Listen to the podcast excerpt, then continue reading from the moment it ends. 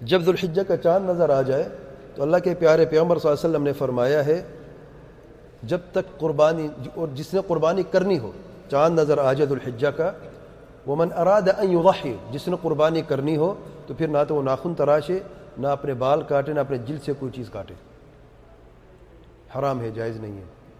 اور جب قربانی کر لے، اس کے بعد وہ پھر بال کاٹ بھی سکتا ہے اور ناخن بھی تراش سکتا ہے، اور شیو بھی نہیں کرنی۔